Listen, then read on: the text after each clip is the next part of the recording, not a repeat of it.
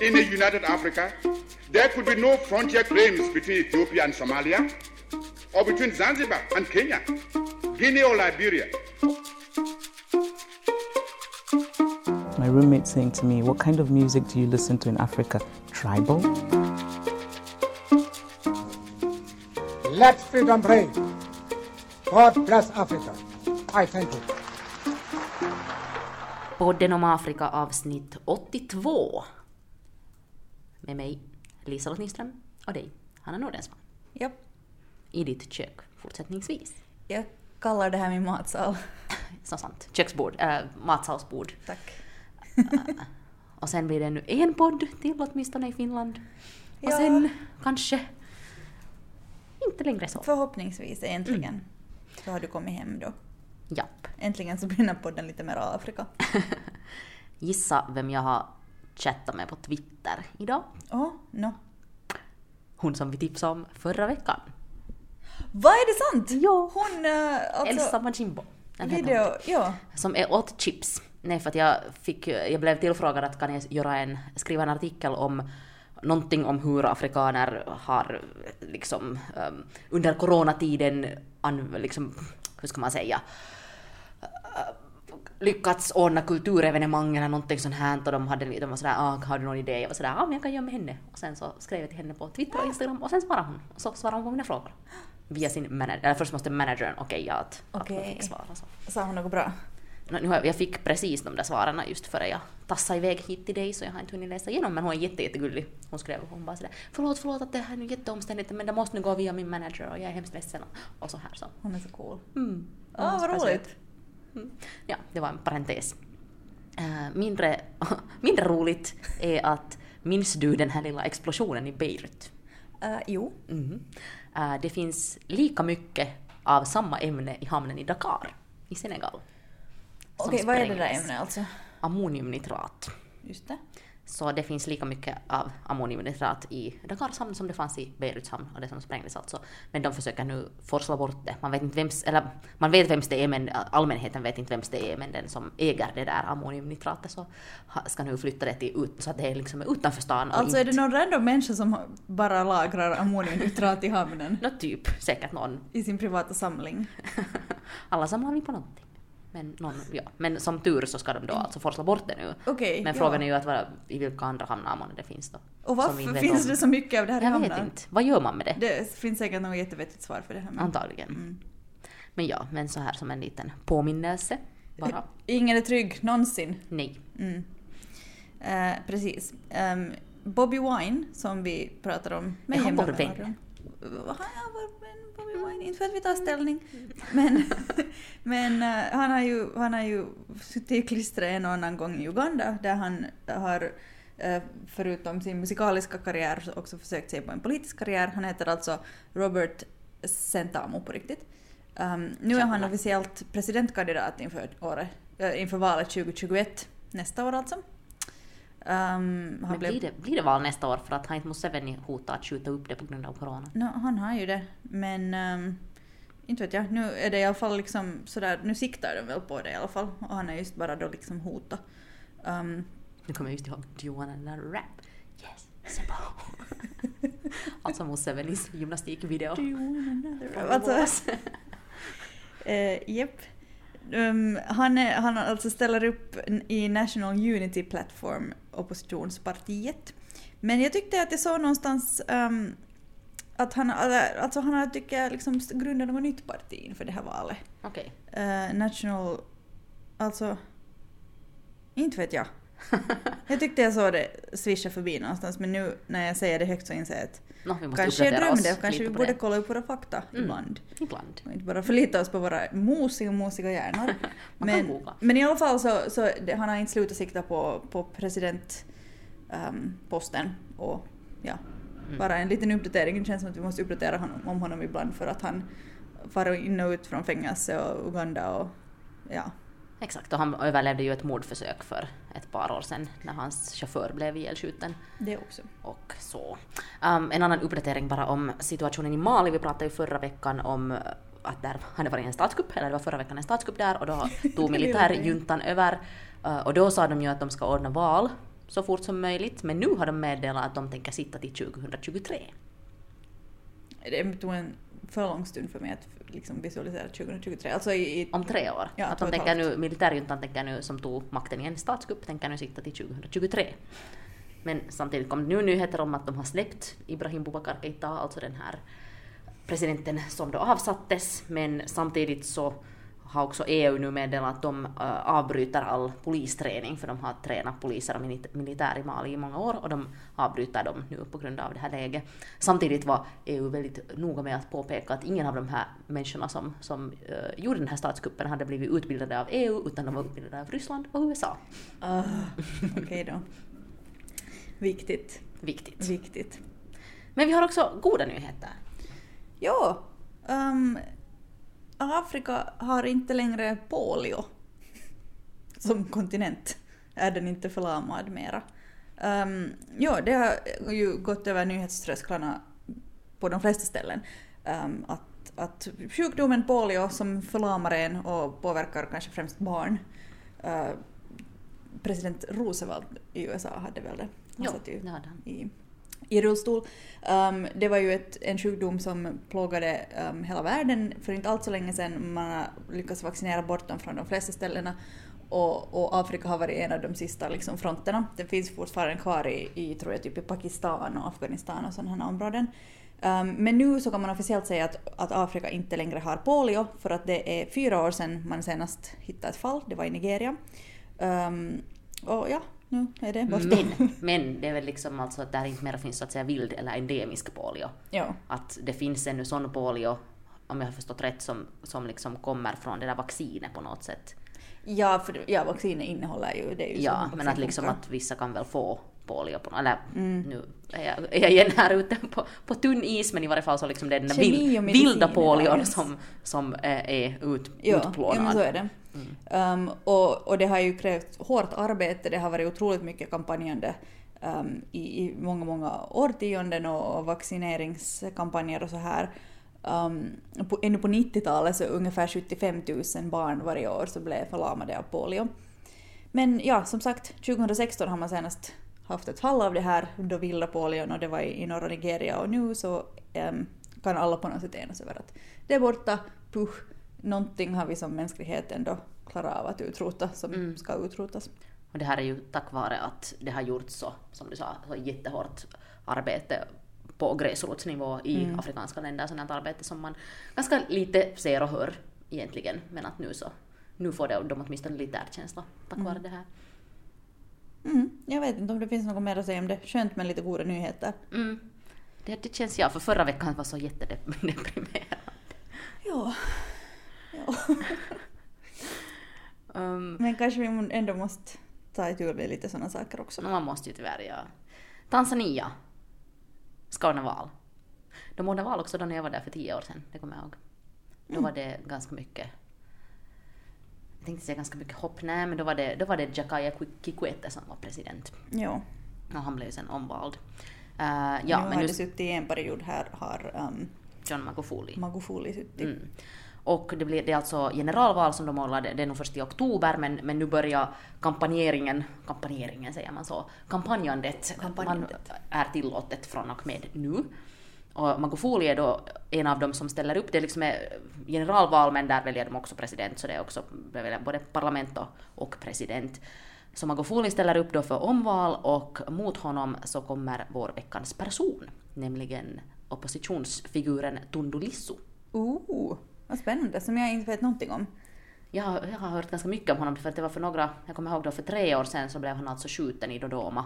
Han blev skjuten med otroligt många skott och överlevde. Jaha. Sen blev han flugen till Nairobi och fick akut vård där och sen blev han flugen till Belgien och fick, fick då, jag tror att de hade gjort någon 19 operationer eller någonting på honom i Belgien. Och nu i slutet av juli så kom han tillbaka till Tanzania första gången på tre år. Han har inte varit där på tre år, men han kom tillbaka just för att nu vill han ställa upp och utmana Magufuli. Och han är ändå en ganska så här respekterad oppositionsfigur. Han har varit, varit, varit eh, eller han är alltså lawyer, vad heter det, jurist till yrke och har gjort jättemycket så här för mänskliga rättigheter och tidigt börjat börja liksom vara emot Chama Chama Pindusa heter det där styrande partiet och han är för oppositionspartiet Chadema. Så det blir, det blir ganska spännande att jag undrar vad Magufuli tänker liksom hitta på för att han vill ju inte släppa makten.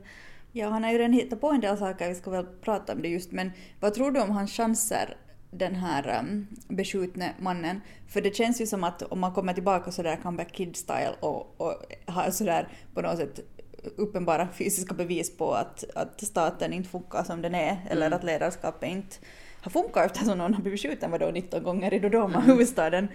Uh, det, han låter som en sån ganska, han har en ganska bra underdog-profil som jag kan Mm. tänka mig att folk gillar. Frågan är sen att få, kommer valet att gå rätt till för att i Tanzania, alltså hur ska man säga, att Tanzanias postkoloniala demokrati har ju en ganska liksom rosig historia på många sätt. Det har varit eh, ett sånt här praktexemplar på eh, en postkolonial demokrati där, det här, där valen har funkat väldigt bra. Och det har varit en, en uh, flerpartistat. Precis, och, och presidenter har bytts ut med jämna mellanrum som, som de flesta väl kan enas om att är en, en ganska bra strategi. Men nu under Magufuli, eh, inte att säga att hans föregångare var några perfekta människor, um, men Magufuli har ju inte Um, han, han, det börjar väldigt bra och hoppfullt med honom, men sen har ju plötsligt så här otroligt antidemokratiska vindar börjat blåsa i Tanzania och människorättsgrupper och journalister framförallt har blivit ganska hårt attackerade. Mm, pressfriheten i landet är ingenting att skryta Och med också just nu. sexuella, sexuella minoriteter, det har vi pratat om ganska mycket, har ju lidit jättemycket de senaste åren där. Och förstås nu med coronan så Tanzania för ju ingen statistik om Mm. hur mycket coronafall de har, för de har ingen, ingen corona enligt Magufuli. Men som du sa så han har ju ändå fått mycket erkänsla för att han, eller han valdes på, med löften om att han skulle förbättra ekonomin och, och få bukt med korruptionen. Och ja, no, kanske, eh, kanske ekonomin har blivit lite bättre men sen just Tundu Lissu säger att okej att de har fått investeringar och sånt där, men att det har inte liksom hjälpt människorna egentligen alls. Att det har varit sådana här stora projekt som ser bra ut men kanske inte har inte till slut har gjort så mycket för att lyfta folk ur fattigdomen för Tanzania är ändå ett av världens fattigaste länder där jättemycket människor lever under fattigdomsgränsen och de har kanske inte fått det så det är hemskt mycket bättre under Magufuli. Precis som inte journalisterna heller. Mm. Och nu alltså inför valet så har det ju då förbjudits, man får inte, alltså i och med att det ändå har och finns corona i Tanzania och som i många länder så har man ju övergått ganska mycket till att jobba på webben eller online med olika saker, eh, speciellt aktivister. Men nu så förbjuds, um, nu får man inte organisera demonstrationer Det här är liksom jätte, online. jätteshady business. Ja, det är det. Alltså man får inte, det står ju, ja alltså, alltså Magufuli säger att man får inte on- online-protester, man får alltså inte i princip eh, skriva, vad är nu sen en online-protest? Hur skulle du definiera en online-protest? Men är det, en, en, är det alltså protester som sker online eller är det att man inte får organisera dem online? Alltså att man inte får liksom samla ihop människor Ja. sådär. Och hur ska man då samla ihop människor? Ja, precis. Det, alltså, det är ju det. Det här är extremt märkligt. Mm. Um, och super... Liksom, varför skulle man inte få göra det? Alltså ja, liksom att ordna, planera eller ens stödja någon form av demonstrationer online blir nu olagligt. Och det betyder att, att just att om man att du kan, du kan dömas för att ha skickat vidare någonting till exempel just på WhatsApp i en WhatsApp-grupp. Och då, det såg vi också i, i Sudan att hur viktigt nätet var för att organisera de stora, den stora revolutionen och protesterna där och därför stängde de ju av nätet. Så undrar om de har, vad Magufuli kommer att göra det också här Och jag tror att det här hänger lite ihop med att man försöker eh, liksom val, det är corona, man försöker liksom lite stävja all så här stress och få det att verka lugnt och normalt. För att alltså man får inte heller eh, dela information om, om den här sjukdomen. Eller om, alltså om att man får inte så här, jag, jag skulle inte i Tanzania få whatsappa dig och säga att nu här hela min familj och alla mina kompisar är sjuka i corona och det håller på att spridas här från vårt hus. Typ. Alltså man, får, inte, man får inte sprida information om att, informa, om att infektionen sprids utan att ha fått lov från staten. Och det kan ju tänkas som en så att okej att man ska förhindra fake news, men det kan också tänkas att det är någonting så att man ska förhindra helt enkelt information om hur mycket corona det finns, att det sprids. Ja, det, det är liksom... skulle det vara ett annat land så skulle man kanske tänka att det handlar om att, att hindra fake news. Eller skulle det ha varit ens för liksom tio år sedan? Mm. Eller något sånt. Men Ja, ja, exakt. Det, det, det bådar inte gott och det förra valet var ju liksom ren- lite sådär ifrågasatt att, att um, internationella observatörer som var på plats fick inte riktigt sköta sitt jobb. Och, och hur ska ja, jag vet inte. Mm. Ja.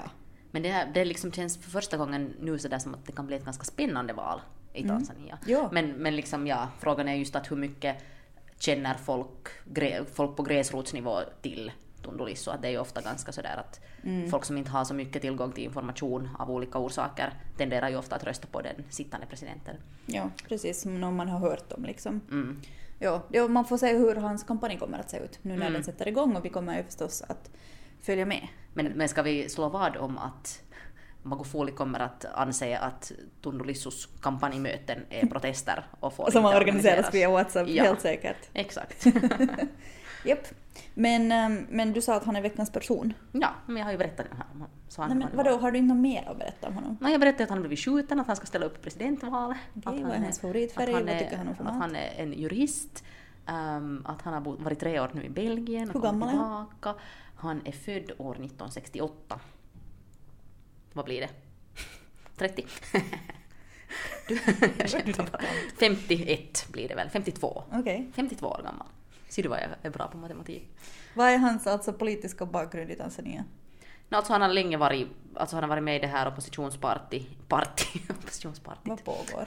oppositionspartiet eh, och, och i vä- väldigt många, många år. Och han har varit parlamentsledamot sedan 2010. Mm. Så Och sen blev han skjuten. Vilka år sa du? att han- 2017 blev han skjuten. Okej, så han hann bara sitta där i 20 år. Mm. Och sen har han då varit borta från landet och nu, nu kommer han tillbaka och han har hemskt, är en av de mest sådär mest eh, prominenta kritikerna av, av Magufuli och det var ju därför han blev skjuten också. Det som är lite sådär, vad man nu har märkt att kan ha varit lite knepigt när, när folk som måste fly sitt hemland och sen jobba från andra länder eh, kommer tillbaka och sen märker de att de kanske inte liksom känner igen fältet på samma sätt Mm. som när de for. Och, och det kan ju sätta käppar i hjulet för, um, för va- Kampanjandet. Och han blev alltså bara år 2017 då före han blev skjuten så hade han gripit sex gånger eh, och åtalades för att ha förödmjukat presidenten och, och att stört allmänna ordningen och, och sånt här. Och, och han, alltså en av hans, han blev känd för att han gjorde jättemycket alltså undersökte korruptionen i landet och så gjorde han en sån här lista med olika, olika människor, alltså tjänstemän inom staten som han anklagar för korruption och han kallar det här för list of shame, alltså Oh. skamlistan. Och sen efter det så, så var han inte så hemskt populär. Ja, jag förstår det. Säg ännu när valet blir. Det är i oktober. Mm, det närmar sig med stormsteg. Men storm, det är ju det, tiden har gått så jättefort nu på något sätt. Aj, aj, aj. På något sätt ända sedan april. 28 oktober så mot slutet av oktober. Mm. Det blir valvaka fram tills dess. Spännande. Um, I Kenya, ditt Kenya. hemland. Jag, jag, jag börjar, börjar med att berätta lite om korruption där också. Nämligen, det var för några veckor sedan så publicerade, uh, publicerade den här TV-kanalen NTV en lång dokumentär som handlar, de, den kallades för COVID, hashtag COVID-19 millionaires. Uh, och du minns att Jack Ma donerade en massa masker och annan sån här personal protective equipment. Mm, alltså den här kinesiska... kinesiska affärsmannen som äger Alibaba. Så donerar en massa sånt till Afrika. Uh, Kenias andel försvann. Lite så här mystiskt. Um, en del av den såldes till Tanzania.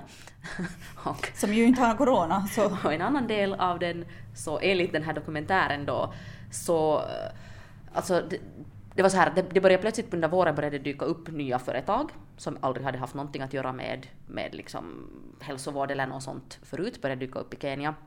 Um, och de lyckades få väldigt lukrativa avtal om att sälja just masker och sånt till staten. Samtidigt så också sådana företag som hade kopplingar till vissa politiker fick också väldigt lukrativa avtal att börja sälja masker till staten. Så de här Jack Mas masker som då Kenya i princip skulle ha fått gratis, de då försvann. Sen började de här uh, mystiska små företagen och företagen med kopplingar till vissa politiker började plötsligt att ha en massa masker och- fick sådana avtal att sälja dem tillbaka till staten. Så Kenyas stat har i princip betalat för de där maskerna som de då skulle ha fått gratis och de här företagen och politikerna kunde bara räkna sedlarna. Ja, alltså de här företagen hänger alltså ihop med politikerna. Det är inte som att man kan tänka att det här var lite som ett stödpaket till några lokala småföretag. Nej, utan det är ju bara skum, skumraskeri att plötsligt dök det upp en massa nya företag som fick en massa lukrativa avtal fast de inte hade någon bakgrund inom Mm. branschen och, och så fick de sälja. Så typ de har använt ungefär Världsbankens pengar till att köpa in de här, de, här maskerna som de borde ha fått gratis och sen har pengarna gått till vissa politiker och vissa affärsmän i deras små fickor. Har du sett några reaktioner efter att den där dokumentären kom ut? Det har varit, det var jättemycket diskussion på Twitter. Twitter Of course. kenyaner. Eh, och sen hade det nog varit alltså också demonstrationer i, i Nairobi. När en sån där, jag såg faktiskt på TV-nytt igår för där var Finlands ambassadör från Kenya var intervjuad där. Och de hade ett litet inslag om situationen i Kenya och eh, då hade de intervjuat folk som just protesterar mot, mot det här att det är så mycket korruption också i det här också. Och då intervjuade de en typ som jag också har intervjuat som är en sån här väldigt, hon, hon är alltid där och organiserar de här protesterna och står längst fram och blir intervjuad. Men att de sköt tårgas på dem och inte var det nu hemskt stora protester. Att de, de är alltid där vid Freedom Corner i Uhuru Park och så är de nu några hundra och så, och så kommer polisen och skjuter tårgas på dem och så är det slut. Just. Nåja, så det kom, kom, kommer det att hända något då? Nå, det är nu... Folk är nu bara... Det, det var sådär att det var, någon hade skrivit på Twitter att det finns korruption och så finns det Kenya. Nå, fast det där kan man. Ja, okej, ja. Men till exempel alltså för att jag såg nu också här senaste dagarna på Twitter så har, så har kenyaner varit sådär att inte kalla Somalia för en failed state för Somalia hade dömt några politiker som hade blivit fast för korruption till flera år i fängelse. Och sen var kenyanerna sådär okej och när ska vi göra det här i Kenya? Till och med Somalia gör det. Jo, inte tycker jag det att man... Ja, en annan sak men sådär liksom... Somalia har haft inbördeskrig, ja det är klart att det är en, på det sättet en fail state men, Mm. men det betyder inte att det är på något sätt fel på, Eller att hela systemet. Kunna, nej, eller att de inte skulle kunna göra bra saker också. Ja. Så det var en positiv nyhet från Somalia, det tycker jag var bra. Ja, medan till exempel i USA så blir folk skjutna i ryggen på gatan och hamnar inte i fängelse. Men eh, det är en annan historia. Mm, men mer om corona och, och eh, Kenya. Vi har ju pratat om det här hur det att, att till exempel då turismsektorn i Kenya eh, i princip utplånades över en natt och det, var ändå 10, det är ändå 10 procent av landets BNP. Så alla som jobbar inom turismen blev i princip utan jobb och inkomster på, på över en natt. Och vad det här lett till? Jo, det har lett till att uh, tjuvskytte har ökat. Och helt enkelt för att folk behöver pengar och för att folk är hungriga. Så de har till och med hittat alltså girafflik som är helt renskrapade på allt kött och allting. Att folk är så desperata just nu att de, att de eh, till och med skjuter giraffer för att äta dem. Och samtidigt så andra miljöproblem som, som det här har lett till är till exempel att folk har börjat skövla mera skog för att ha, de har inte råd att köpa kol så de lagar kol själv. Och just att, att man har inte råd kanske att köpa gas så går man tillbaka till att använda kol, träkol och så behöver man, behöver man ved för att kunna göra det och så har de börjat skövla skog. Och Kenya öppnade ju gränserna igen första i åttonde och hade då hoppats kanske att det skulle komma tillbaka äh, mycket turister men det har ju liksom inte gjort det. Så att, att de är fortfarande väldigt väldigt illa ute där i turismsektorn. För just nu så borde det vara den, från liksom augusti, september, oktober brukar vara den mest, mest vad heter det, populäraste tiden att åka på safari, till exempel i Masai Mara så är det den här Great Migration, när de här vildebistarna, gnuarna, rör på sig. Och det är ju ett sådant fenomen som återkommer varje år och som är jättepopulärt att åka och titta på. Men nu så har turisterna valt att åka till andra ställen. Mm. Eller kanske inte att åka. Eller förhoppningsvis att inte åka alls. Ja. Men den här, alltså den här att ehm, du berättade nu så här bra tyckte jag, men sen när man har läst och tittat om det här i media så har den här uh, sålts ganska mycket med sådär Kenyanerna äter giraffer, de dödar alla girafferna.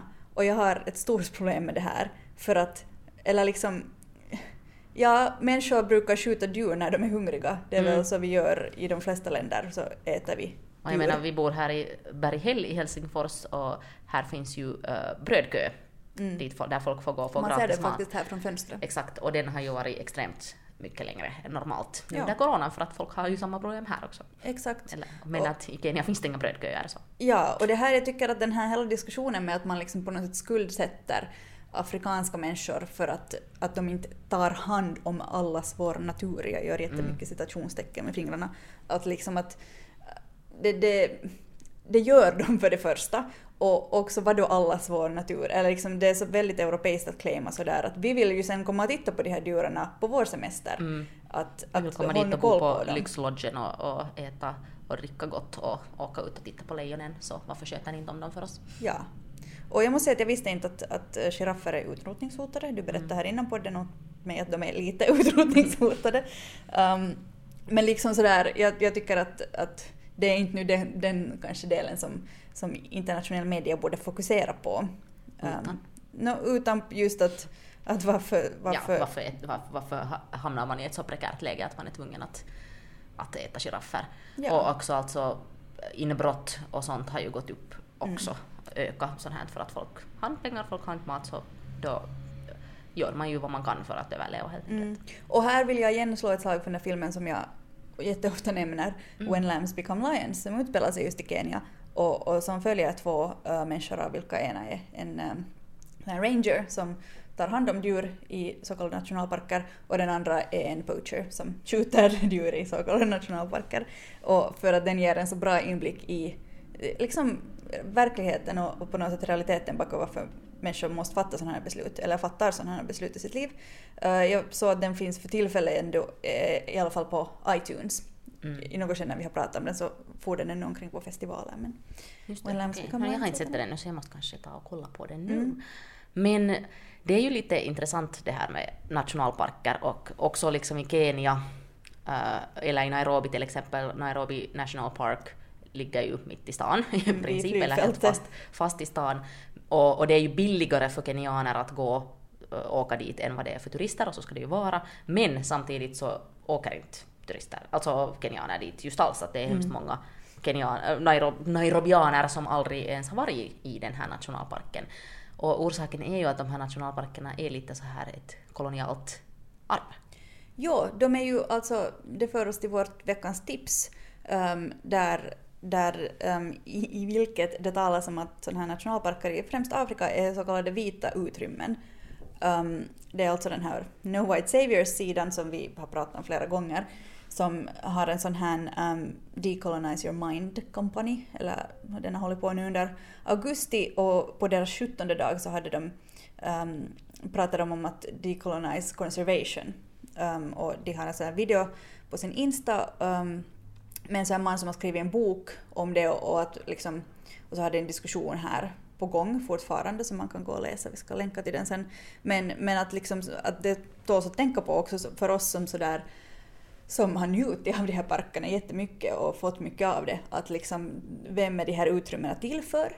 Um, varför måste man alltså göra, alltså, varför måste man jaga bort människor från utrymmen för att andra människor ska kunna komma dit och titta på djur? Eller liksom, uh, den här personens poäng var i alla fall att, att människor och djur har nu levt i samma utrymmen hur länge som helst. Såklart kan inte de bo i städer och sådär. Men att eh, den mörka historien för många nationalparker i många, många länder och världsdelar är att någon har varit så att nu ska vi grunda en nationalpark. Hoppsan, där råkar bo en massa ursprungsbefolkning. Ehm, de kan ju inte bo där för att vi ska ju ha en park där.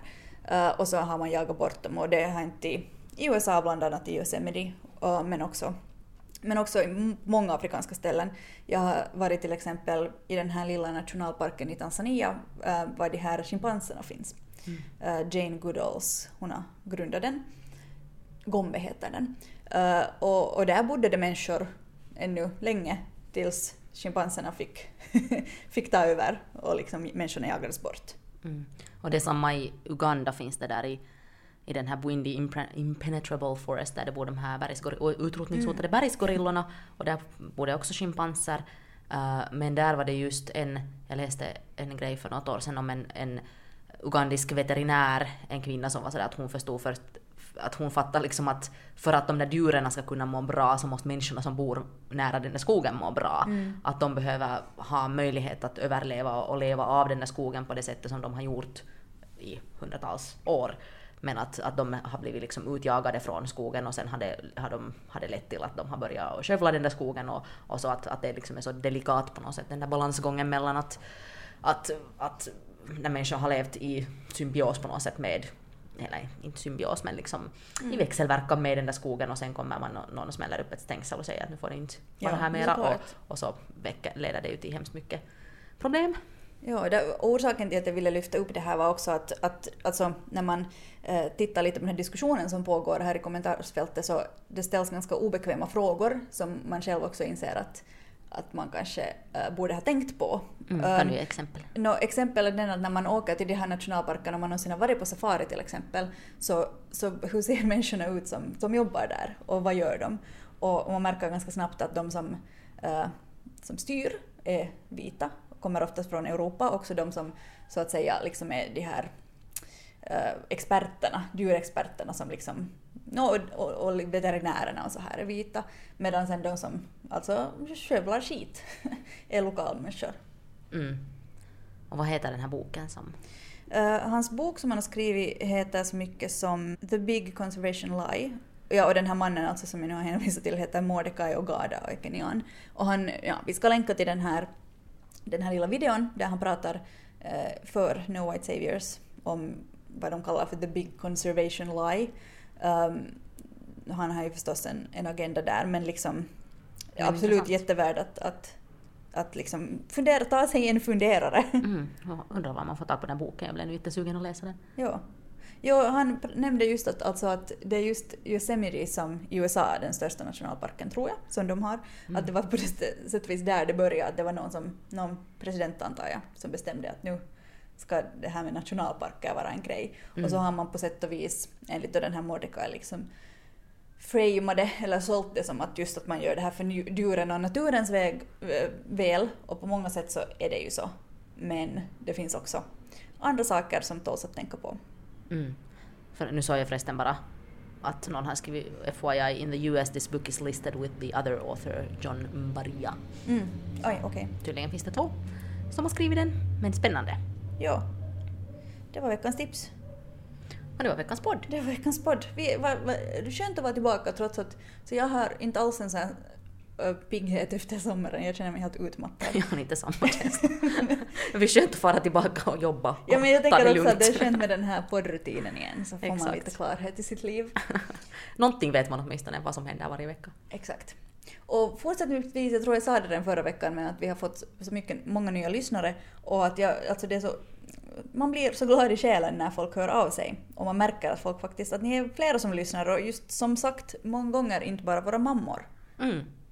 Det är jätte, och jätte liksom bra poänger och fortsätt att ta kontakt med oss och kritisera konstruktiv kritik. Sand- Sandwichmetoden. Mm, ja, inte, inte några fula ord så. Nej, men det har ingen nog gjort utan bara, bara jättebra synpunkter och, och, och jätte, jätte, jättekul alltid när ni tar kontakt.